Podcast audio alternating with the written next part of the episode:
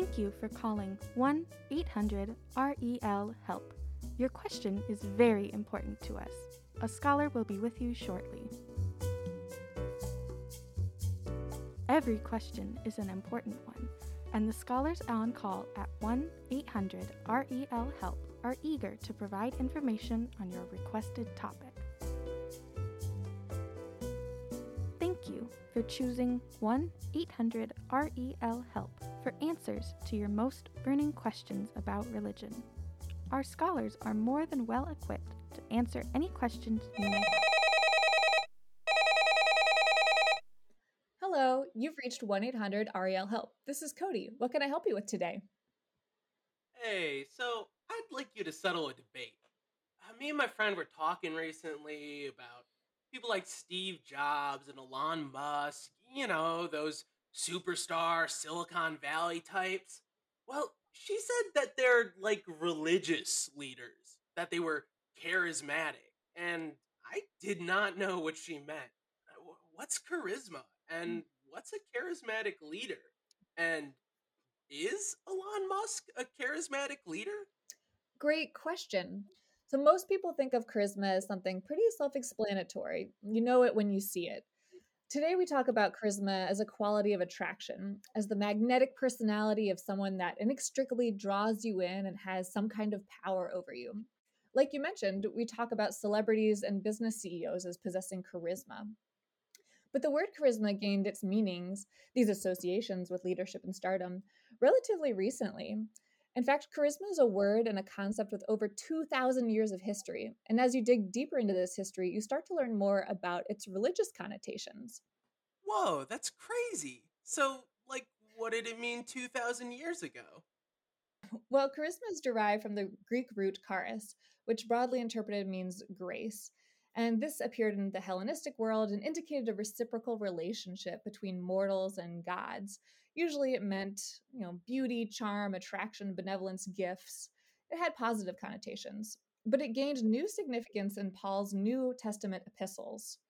Paul, who you may or may not be familiar with, was an early Christian convert and Jesus devotee, and he traveled throughout the Roman Empire, evangelizing and establishing Christian communities.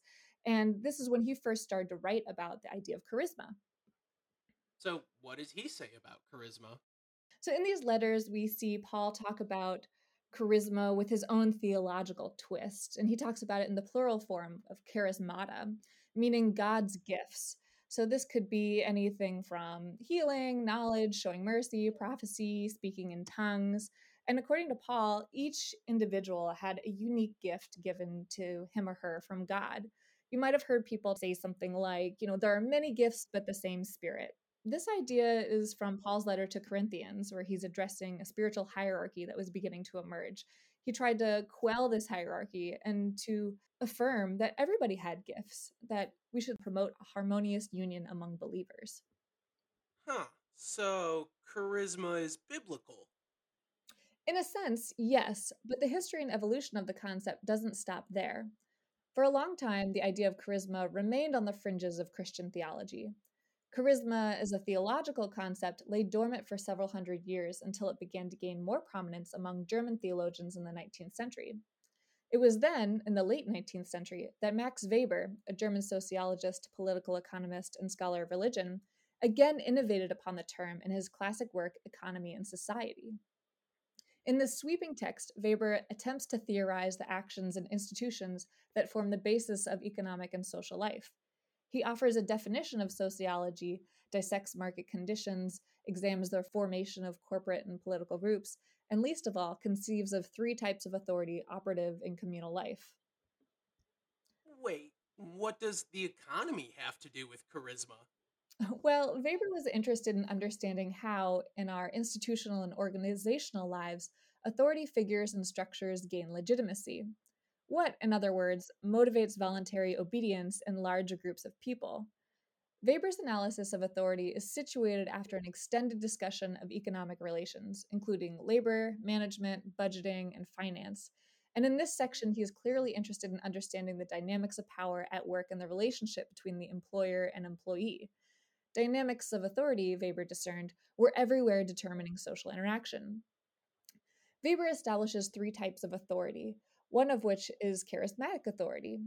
Charisma, he writes, is, quote, a certain quality of an individual personality by virtue of which he is set apart from ordinary men and is treated as endowed with supernatural, superhuman, at least specifically exceptional powers or qualities. Charismatic authority, Weber theorized, gains legitimacy by, quote, virtue of personal trust in the miraculous powers, revelations, or heroic acts exhibited by extraordinary individuals. That's where he roots charisma. So people will work harder because they work for a charismatic leader?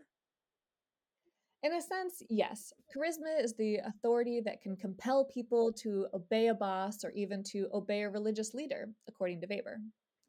You can see how this is quite different from how the ancient Greeks talked about charisma, or even how Paul described charisma. Weber added his own twist to charisma. And because of Weber, charisma is not merely a gift from God now, it's a quality of one's personality directly tied to authority and to leadership. This is at the root of why we now see leadership books and courses that focus on cultivating your own personal charisma. Weber's charisma is also why people began to associate the charm and inexplicable, almost mythical magnetism of celebrities with charisma.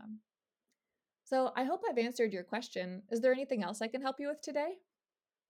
No, I guess not. I've learned a lot, though.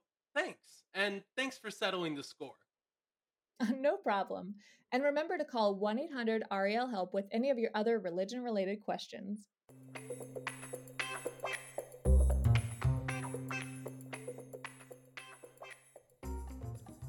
One 1-800-REL-HELP is an American Examples production in the Department of Religious Studies at the University of Alabama and is funded by a grant from the Henry Luce Foundation. This episode was produced by Cody Musselman, Jack Bernardi, and Erica Bennett. A video version of this podcast is available on YouTube. Just search American Examples. Find out more about American Examples at our website, americanexamples.ua.edu. Also, follow the Department of Religious Studies on Twitter and Instagram at the handle StudyReligion, or on Facebook at facebook.com/REL@UA. If you enjoyed this episode, please subscribe to our podcast on Spotify or Apple Podcasts and give us a rating and review. Music credits to www.bensound.com. Luce.